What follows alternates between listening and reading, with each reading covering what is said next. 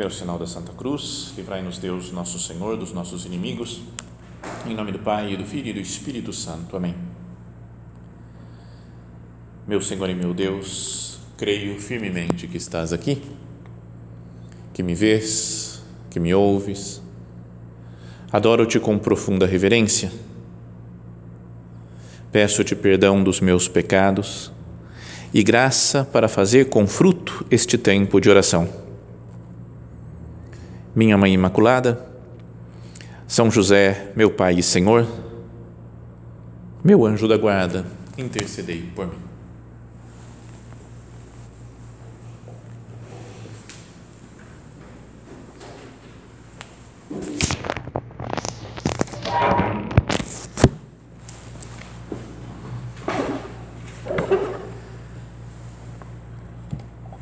Tem uma frase de uma carta de São Paulo, né, da carta aos Filipenses, que é ficou uma frase muito famosa, né, conhecida e que se repete na liturgia da igreja nesses tempos agora de da Quaresma que nós estamos vivendo. E é uma frase né, que se repete rezando, mas sobretudo tem uma música muito bonita, né, dessa coisa. Dava, quando eu leio, começo já interiormente a cantar, assim, sabe que é muito muito bonito em latim, que diz Christus factus est pro nobis obediens usque ad mortem, mortem audem crucis. Traduzindo, né, a frase de São Paulo é Cristo se fez obediente por nós até a cruz, né, até a morte, perdão, e morte de cruz.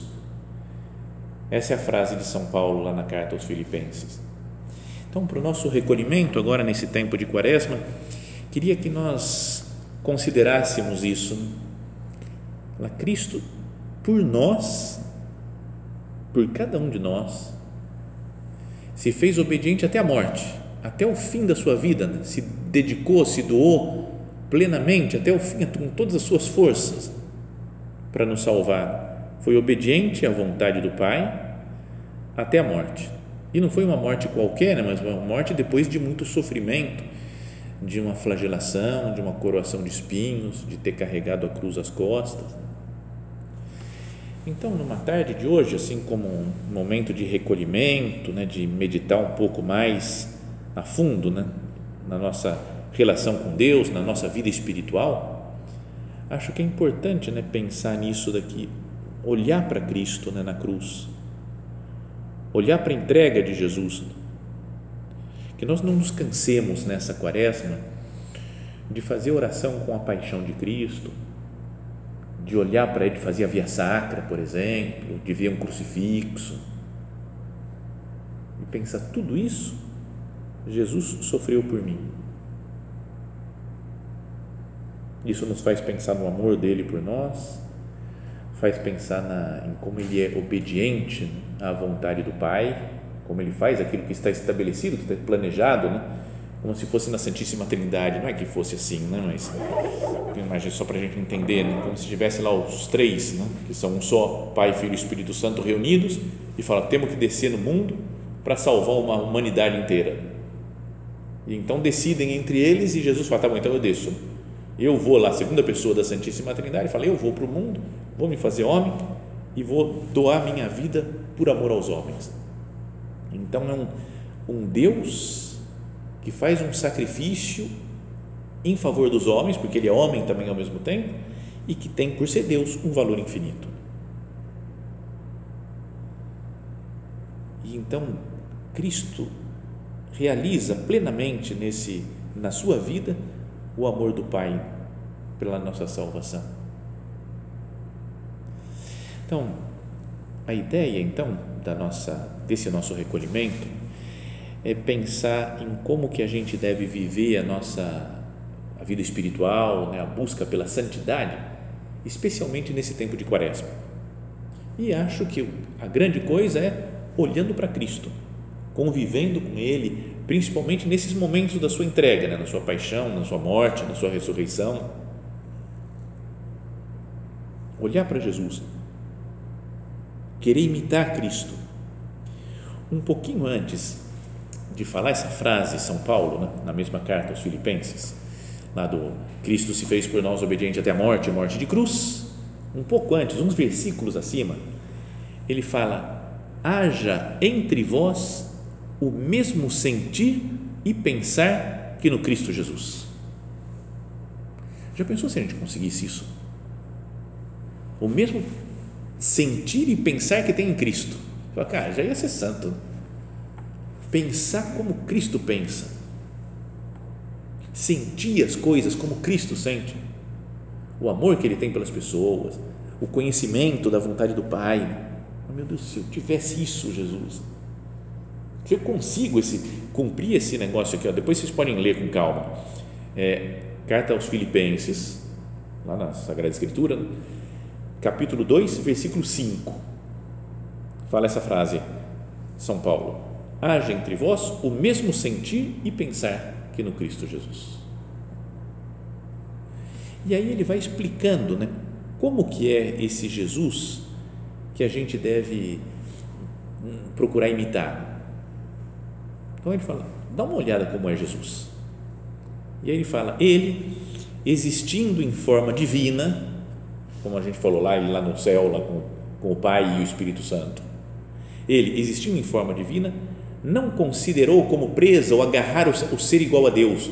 Não falou, ah, não, eu vou ficar só aqui, vou ficar igual a Deus, vou ficar, ser Deus só, nada desse negócio de me rebaixar e ser homem. Não, isso estou fora. É que uma vez eu vi em algum livro, alguém falando, algum autor espiritual, dizendo do rebaixamento que é Deus se fazer homem, e ele usava uma expressão que ficou marcada na minha vida por, pelo nojento que era. E ele falou: é maior a diferença entre Deus e nós do que entre nós e uma barata. Então, se ele fala, é como se a gente falasse: a partir de hoje eu vou ser barata. Você já imaginou que coisa nojenta, dos, dos, animais mais perigosos do universo, né? Eu tenho mais medo de barata pelo nojo, não, não é medo de morrer com barata, mas é tão nojento que se vir um tiranossauro rex na minha direção, acho que não tem tanto problema. Se vier tiranossauro, a gente enfrenta. Mas barata é muito chato, né? É muito. Sabe, já falei para vocês, aqui não tem nada a ver com história, mas um dia que eu matei uma barata, quer dizer, eu matei várias baratas na vida, né? Porque tem que matar, mas é, mas teve um dia que eu vi que Deus estava do meu lado, claramente. Porque teve alguns dias que eu vi que o demônio estava do lado da barata. Um dia que eu fui subir no altar assim para celebrar a missa, tinha uma barata empinando para mim assim. Ela estava mostrando os dentes, tudo assim. Eu falei, cara, não dá. Será que até deve ser o demônio impedindo que eu vá celebrar a missa?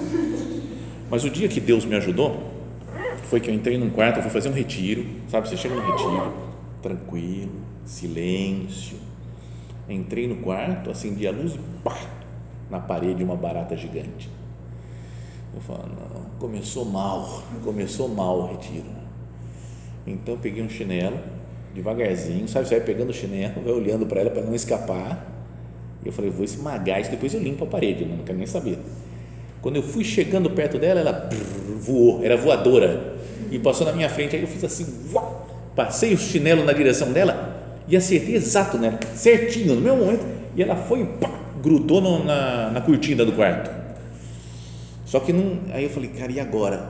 Ela ficou presa na cortina, está viva, está morta, não sabe? O retiro foi embora, né, nesse momento, você não consegue mais se concentrar em nada. Então, e aí fui lá, tinha a cortina, dei uma mexida para ver, ela tup, caiu no chão, só que em vez de cair no chão, sem querer, estava o cesto de lixo embaixo ela caiu dentro do cesto. Falei, cara, Deus está do meu lado. Peguei o cesto, joguei na privada e dei descarga. Acabou tudo limpo, tudo limpo e ela morta. Cara, foi uma alegria. Eu falei, obrigado, Senhor. Eu vi que Deus estava do meu lado no retiro. Né? Falei, Deus começou bem isso daqui. Bom, fecho parênteses, não tem nada a ver com a história. Mas então, esse bicho nojento, monstruoso que é a barata, imagina se a gente fala assim: agora eu vou virar barata é muito vergonhoso, é muito, sabe, você fala, cara, que coisa desagradável. Então, ele, existindo na forma divina, não considerou como presa o agarrar, a presa a agarrar o ser igual a Deus. Vou ficar, vou continuar sendo Deus só e não vou me tornar homem. Se rebaixou. Né? Fala que despojou-se, assumindo a forma de escravo e tornando-se semelhante ao homem Olha a humildade de Cristo. Despojou-se, esvaziou-se, né? A palavra no original, aqui em grego na palavra é ekenosen. Vem de kenosis. Já viram essa, essa expressão em, em grego que é esvaziamento. Ele se esvaziou, disse: "Isso tem, acho que podia ser o grande esse grande propósito da quaresma, né? das nossas conversões, do que Deus nos pede nesse tempo de quaresma, eu vou me esvaziar de mim mesmo. Tem um ponto de um dos, não sei se é, se é Forja ou Sulco, lá que São José Maria fala: Senhor, livra-me de mim mesmo. Né? A gente quer, quer manter uma posição, não, uma, eu tenho isso daqui, isso daqui é meu direito, isso é minha condição, minha honra. Né? A quaresma e olhar para Cristo na cruz é esvazia, assim, kenosis. Procura se esvaziar totalmente não querer glória, não querer aplauso, não querer reconhecimento.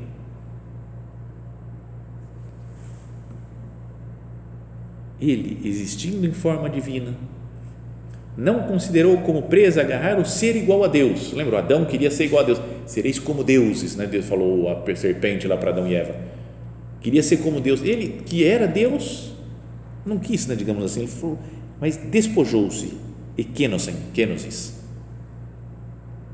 esvaziou-se, assumindo a forma de escravo e tornando-se semelhante ao homem.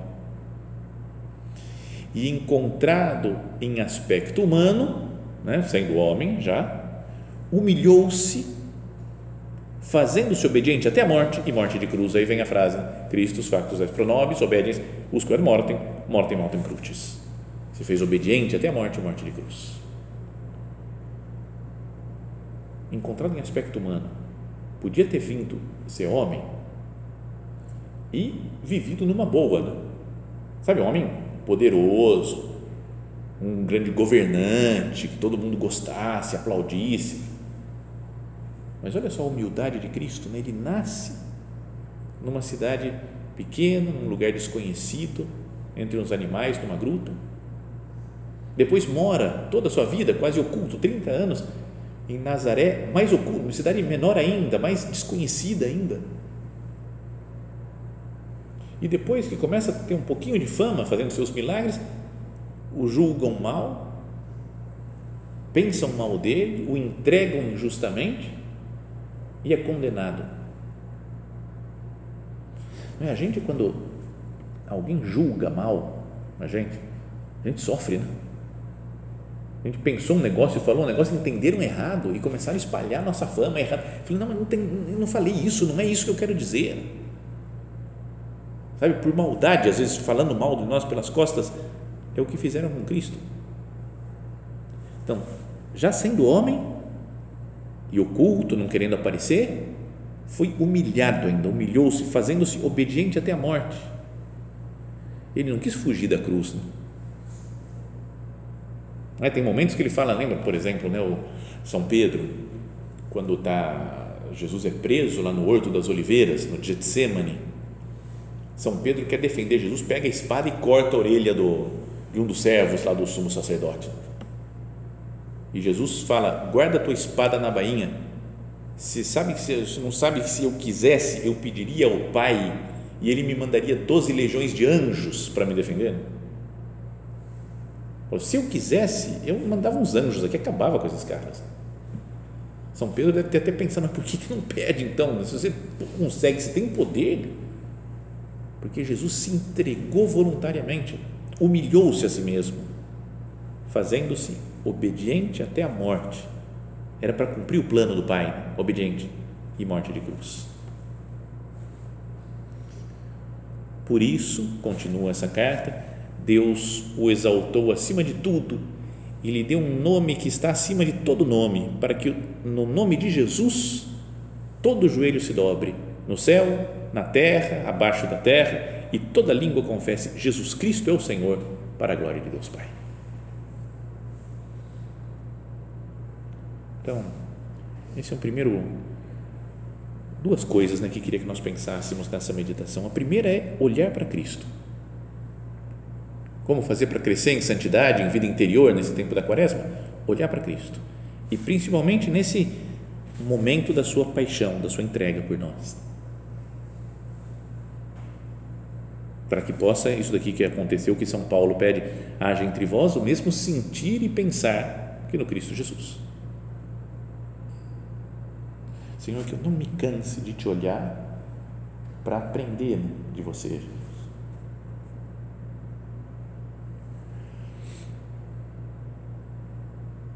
Então, essa é a primeira coisa, né? O olhar para Cristo, olhar para o sofrimento dele, para conseguir ter o mesmo sentir e o mesmo pensar. Mas daí, isso daí eu falava que estava essa frase de Jesus, de, de São Paulo, perdão, está no versículo 5. Se a gente fosse para cima agora, no segundo capítulo, na carta aos Filipenses, lá no comecinho, no primeiro versículo, São Paulo fala assim, né? se portanto existe algum conforto em Cristo, alguma consolação no amor, alguma comunhão no Espírito, alguma ternura e compaixão, a alegria né, de viver com Cristo, tal, então completai a minha alegria. E aí ele vai falando de como os cristãos têm que se comportar. E a gente pode pensar então, se eu vou olhar para Cristo e quero imitar Cristo, quero ter no mesmo no meu coração os mesmos sentimentos de Jesus, ter o mesmo pensar dele. Então, tem que ter algumas características na nossa vida. Então, o primeiro é completar a minha alegria. Então, tem que ser tem dar alegria para os outros. O cristão tem que semear alegria, né? O nosso padre São José Maria falava que a gente tinha que ser semeadores de paz e alegria. Então, cada um pode ir pensando também, falando, Jesus, eu eu semeio paz e alegria ou semeio desespero e tristeza e falta de sentido na vida? E vai, é, não está fácil. Sabe? Ô, oh, tudo bem? Como é que você está? É, dureza, né? levando, vamos, né? vamos em frente. Está fácil. Então a gente às vezes é muito, fica se queixando das coisas. Né? Todo mundo tem problemas, né? tem dificuldades na vida. O que é que mais me marca? como cristão, eu transmito a alegria de ser cristão para os outros. E então São Paulo fala disso daqui, de ter alegria, deixando-vos guiar pelos mesmos propósitos e pelo mesmo amor, em harmonia, buscando a unidade. Como está difícil isso, né? De buscar unidade com os outros. Não é que, não sei, parece, não sei se é efeito das redes sociais, de um clima de, de briga, né, de debate em, em todos os assuntos, que parece muito mais importante alguma coisa que a gente não, que a gente não concorda. Né? Imagina, tem outro católico, por exemplo, que ele pensa a mesma coisa, que tudo igual, tudo bem, você fala, na mesma fé, mesma coisa, o cara quer ser santo, mas tem um negocinho que ele pensa diferente. Tá, tá vendo? Tá errado esse negócio aqui. A gente foca naquele negócio uma vez, acho que eu já falei também, um padre, velhinho já, bem, bem velhinho, que já morreu até, né? teria 100 anos mais ou menos agora. Não, menos, mas já faleceu da obra. E ele falava assim: ó, pensa num vidro limpíssimo, maravilhoso, inteiro, enorme, assim, uma vidraça maravilhosa, limpinha. De repente vem um pernilongo e bate lá e fica manchinha de sangue. Você olha para a vidraça tem um pernilongo aqui. Ele fala, cara, 99%, 99,9% do espaço está limpo e maravilhoso. Mas você olha para o pernilongo esmagado lá, né? Não é? Parece que o que está errado, o que está sujo, o que tá, chama mais atenção. Então, São Paulo pedir, buscando né, em harmonia a unidade. A gente não poderia pensar, pensa nas pessoas que a gente tem raiva tem uma outra que a gente tem, fala, essa daqui não gosto disso por causa disso, aquela outra não sei o quê, porque ela é chata, porque essa daqui pega no pé, porque aquela outra é desatenta, não faz, não lembra de nada, essa é super agitada, não, e daí mexe em paz. Ou aquela outra é super lenta, oh, dureza, de lentidão. Não é? E a gente fica focado nessas coisas que são diferentes. Mas não tem um monte de outras coisas que são boas e que eu poderia focar nelas em harmonia, buscando a unidade. Depois São Paulo ainda continua falando: nada façais por ambição ou vanglória. Só isso daqui já dá horas de meditação. Nada façais por ambição não é de querer ganhar dinheiro, posição, não sei, eu, sabe, de quero ter mais, ter mais, ter mais, ter mais, fazer mais, superar os outros, ganhar das pessoas, ou vanglória, só para ser aplaudido pelos outros, vanglória. Mas com humildade, cada um considere os outros como superiores a si. Para que um exercício bom né, de, de pensar, né? não só para quem se acha, sei lá, tem uma autoestima baixíssima, ninguém gosta de mim, eu sou horrível, sou ridícula, feia, chata e burra. Né? Tem gente que é assim, que gosta de curtir uma fossa pessoal, assim. Mas, tirando isso, né?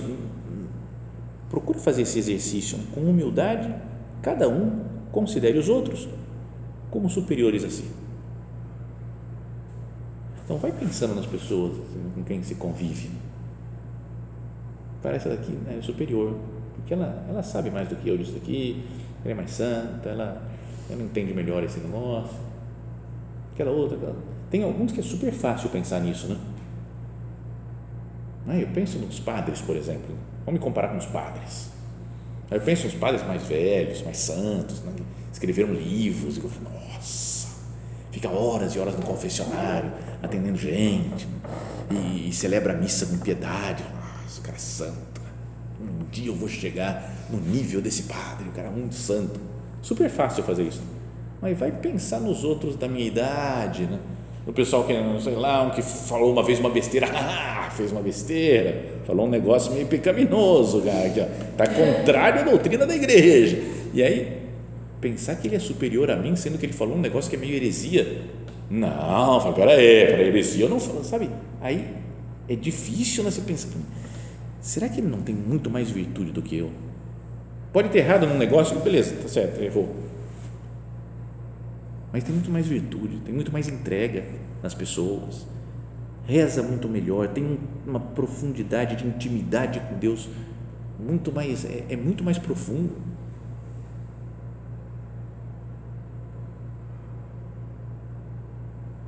Às vezes a gente pode pensar né, que as pessoas, não sei, tem um outro estilo, outra coisa e, e, é, e, e a gente não dá muita bola porque não é do nosso jeito acha um pouco inferior até.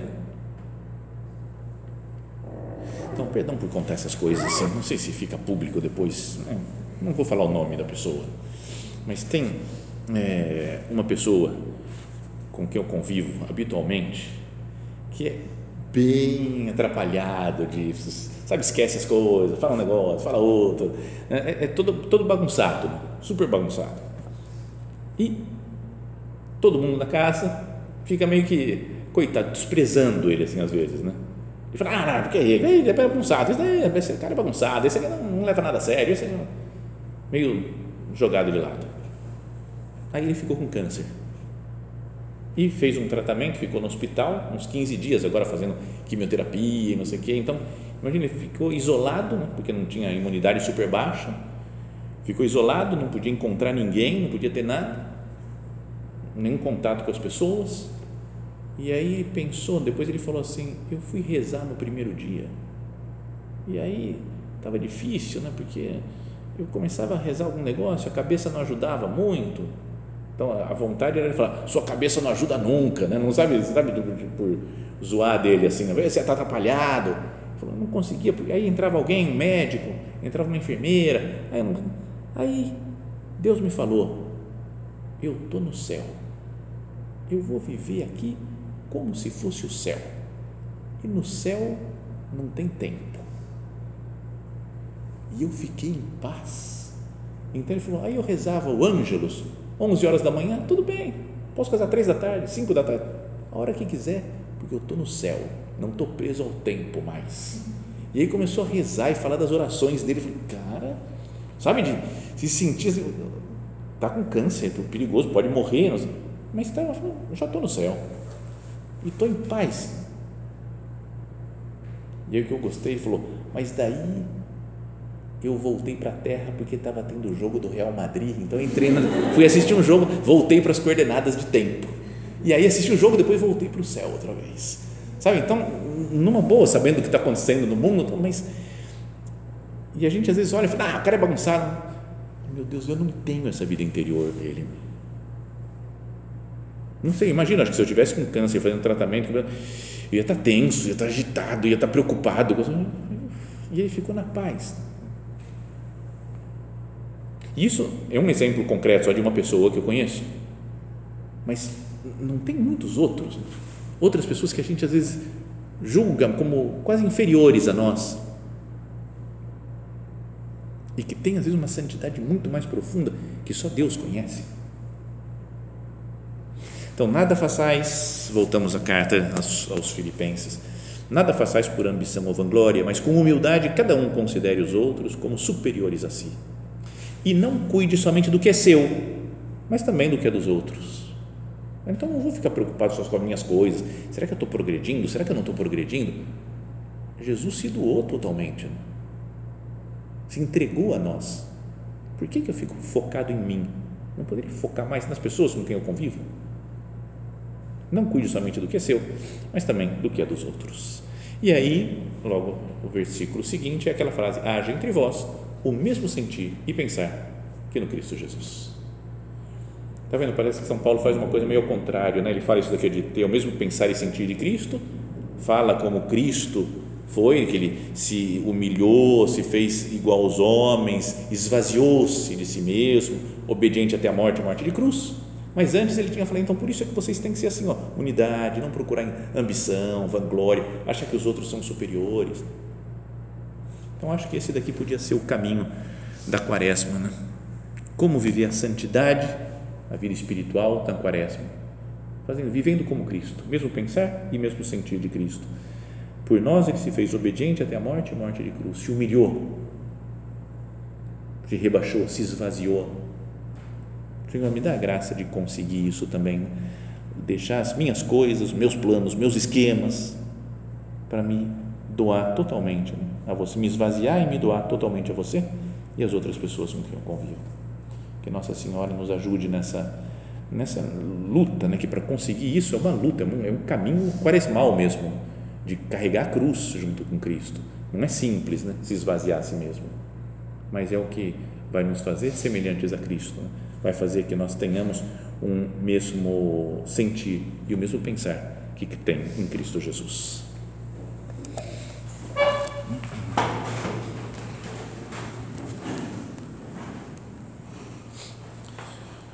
Dou-te graças, meu Deus, pelos bons propósitos, afetos e inspirações que me comunicaste nesta meditação. Peço-te ajuda para os pôr em prática minha Mãe Imaculada, São José, meu Pai e Senhor, meu anjo da guarda, intercedei por mim.